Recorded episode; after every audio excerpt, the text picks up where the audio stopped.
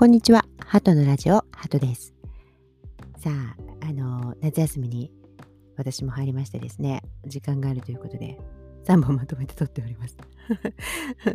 なんかね、あのまあ、本当にお久しぶりだったんですよね。それで、あの韓ドラも、あの、そんなに、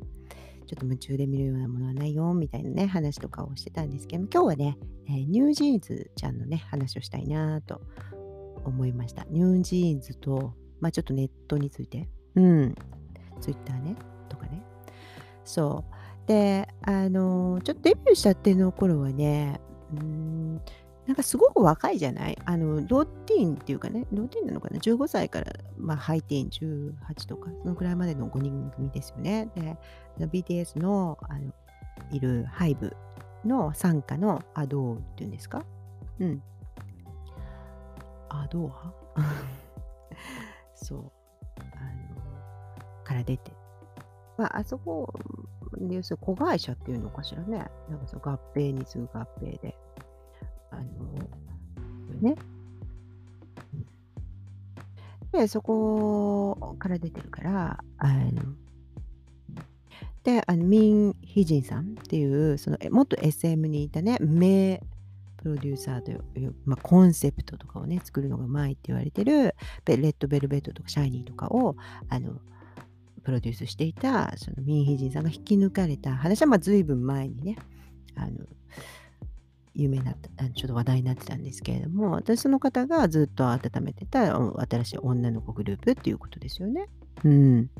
で、あの、最初はやっぱりちょっとすごく若いから、あの、うんって思ったんだけど、曲はね、私すごいいいなと思いました。なんかちょっとこう、洋楽テイストというか、ちょっと90年代っぽいっていうかね、うん、テイストだなというふうに言って、最近のちょっとゴリゴリ K-POP っていうテイストじゃなくて、もう本当に洋楽として聴けて、洋楽ファンだから、もともとね、うん、だからあのいいなというふうに思ってはいたんですけれどもあまりにもやっぱりちょっとこのローティンっぽいっぽさっていうのがねちょっとどうなんだろう押せるのか押せないのか CD が出てみないとわからんとかってすごく思っていてでとにかく音楽ビジュアルも確かにあの大事だと思うんですでビジュアルの素晴らしさってあると思うんですよね。うん。だけどもう私ぐらいの年になると、やっぱビジュアルだけで好きとかないんですよ。やっぱそれはその世代のね、方たちがこう牽引していく分野だなというふうに思うんですよね。うん。うん。あの好きなビジュアルとかもあるけれどね。うん。まあニュージーンズだったら、まあ、私はあの、ハリーちゃん？なんかちょっと猫目の子？あの子がすごい好きだなっていうふうに思いますけれども、うん。そう、それで、それすごくいいなと思って、まあ、パッて気づいたら、すごい、あの、ミュージックビデオ出てるから、それ見たりとかしてるだけでね、あの時間が過ぎちゃいますけれども。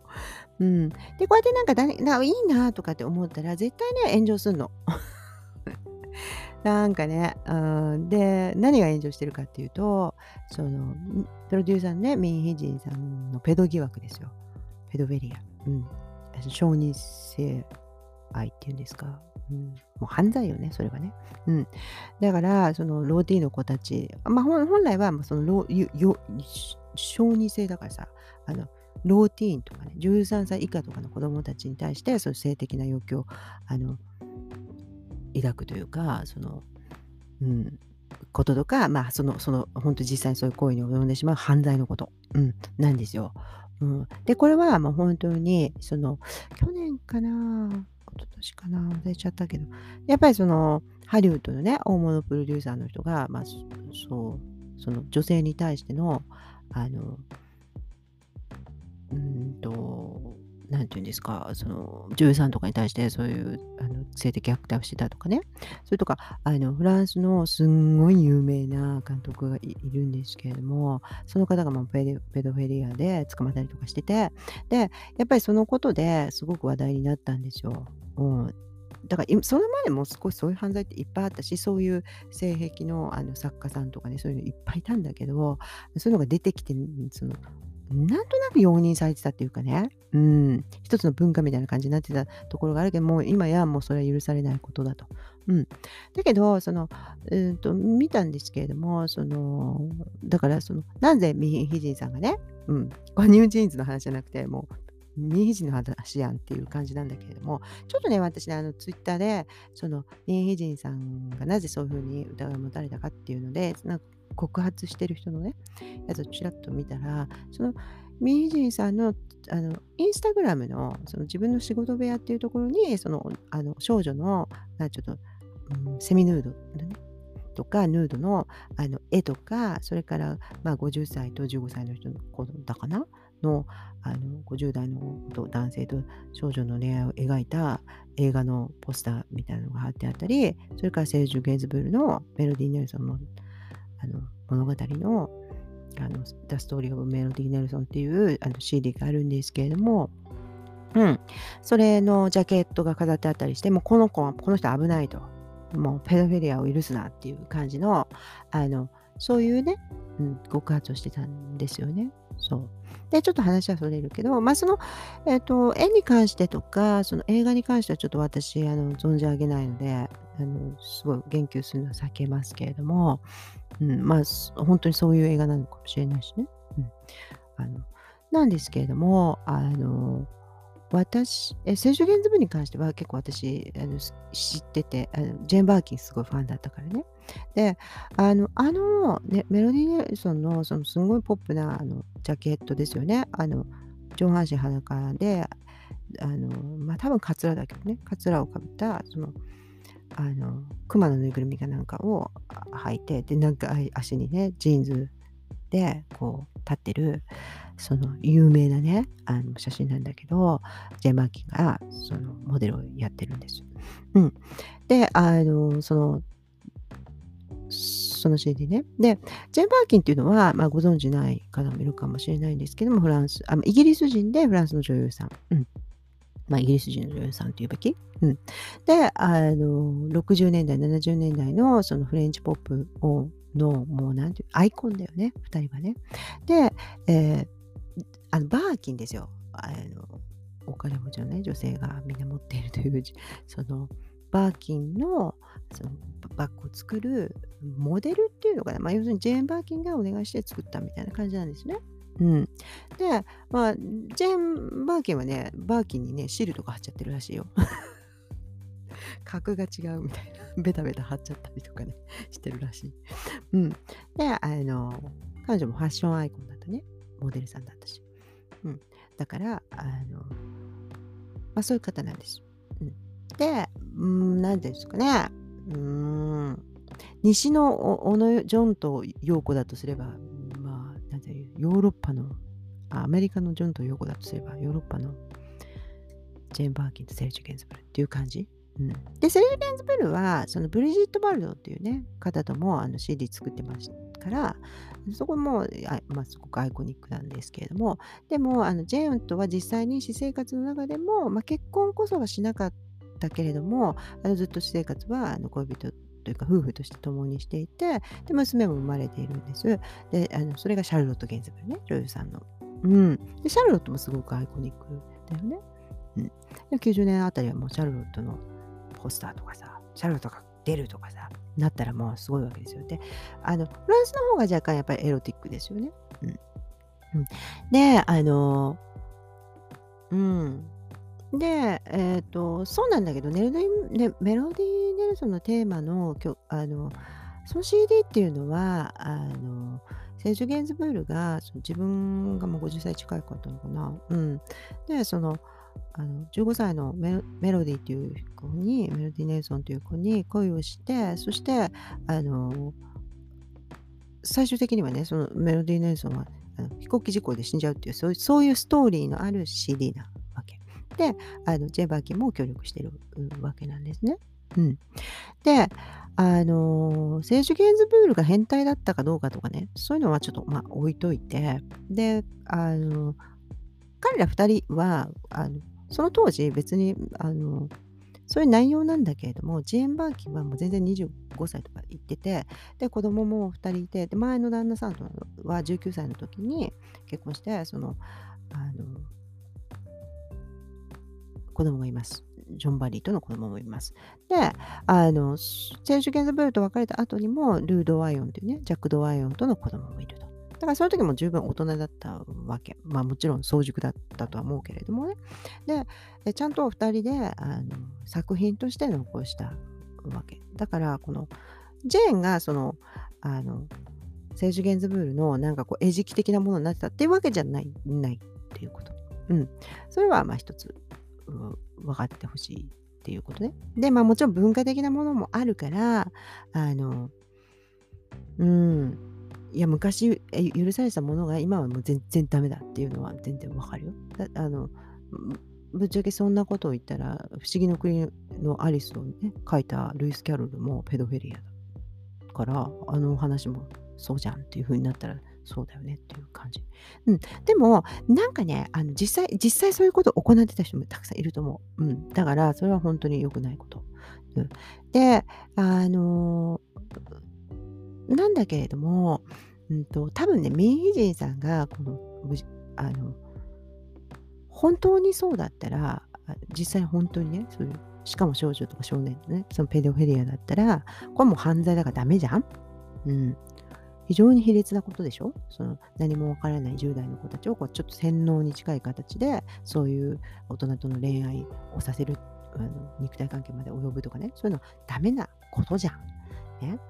本当に良くない。一番ダメなことだと思うの。だって子供って何にも分かってないし、ね。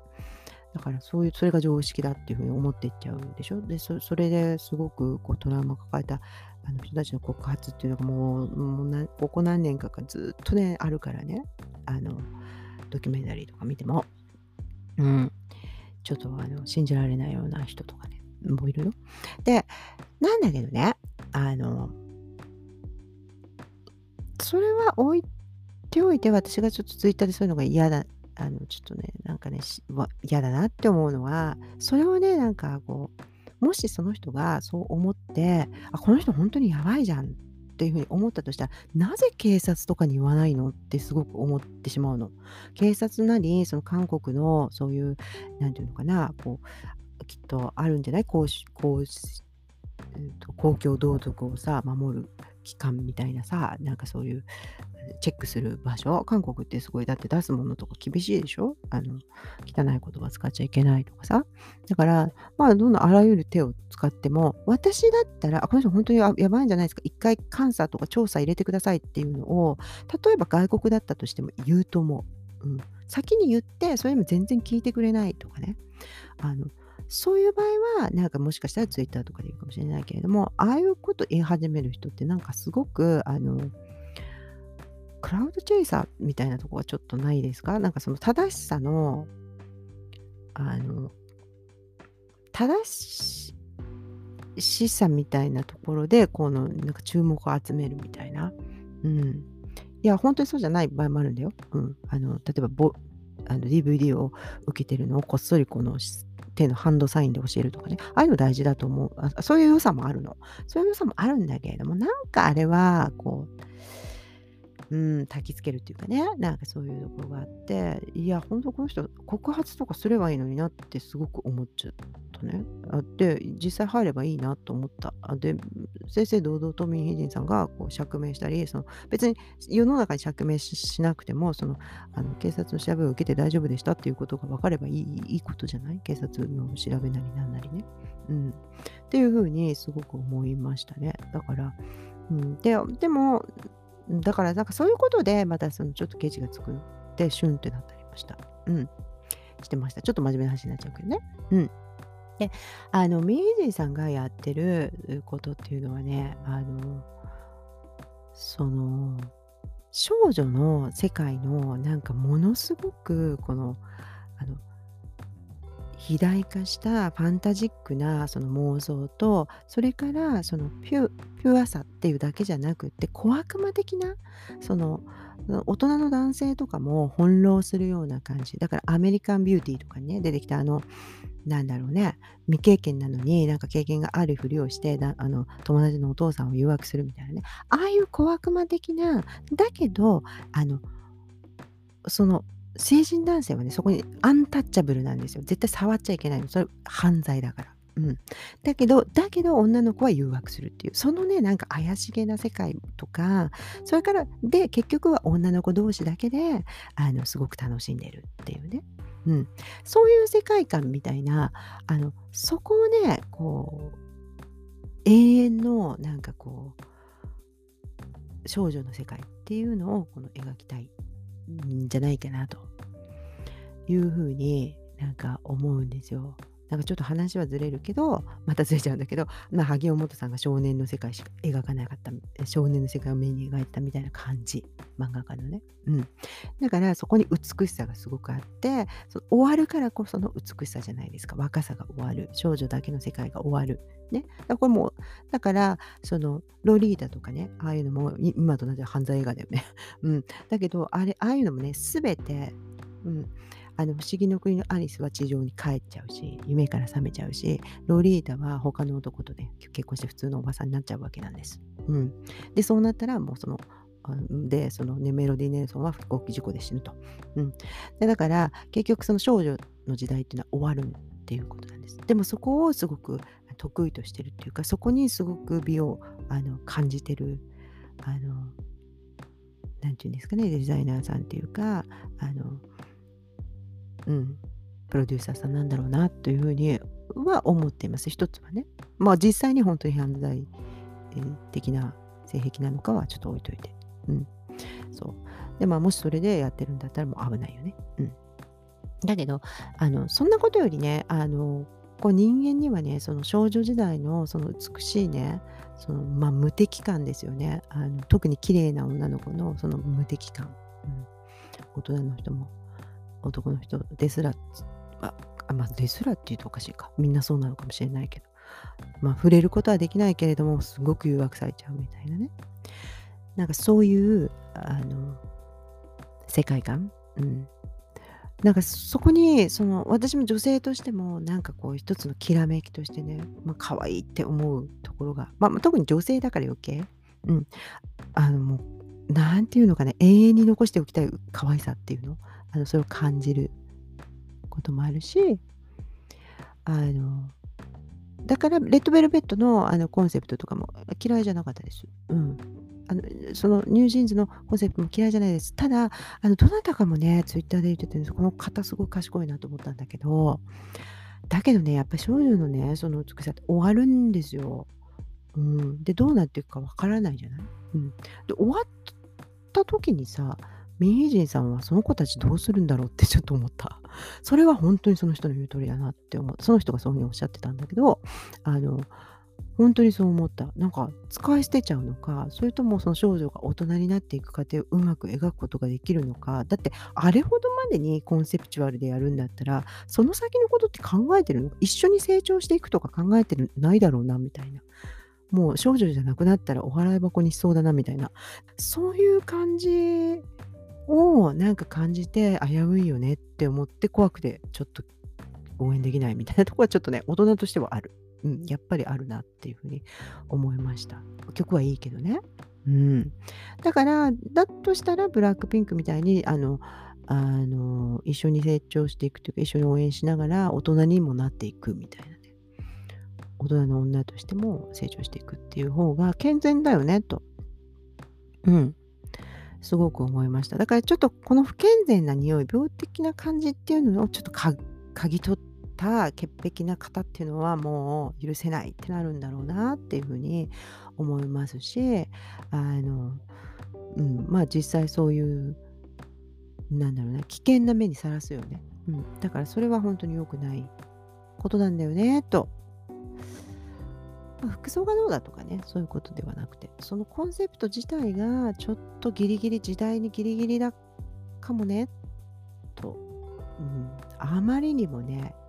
そのビジュアルがいい子たちだし歌もすごく上手だし曲もすごくいいからなんか親心として心配になるよと。でも曲はいいよヘビロこの夏ヘビロテです。うん。それが言いたかった。うん。なんかねパンタンのあのミンあいユミンだって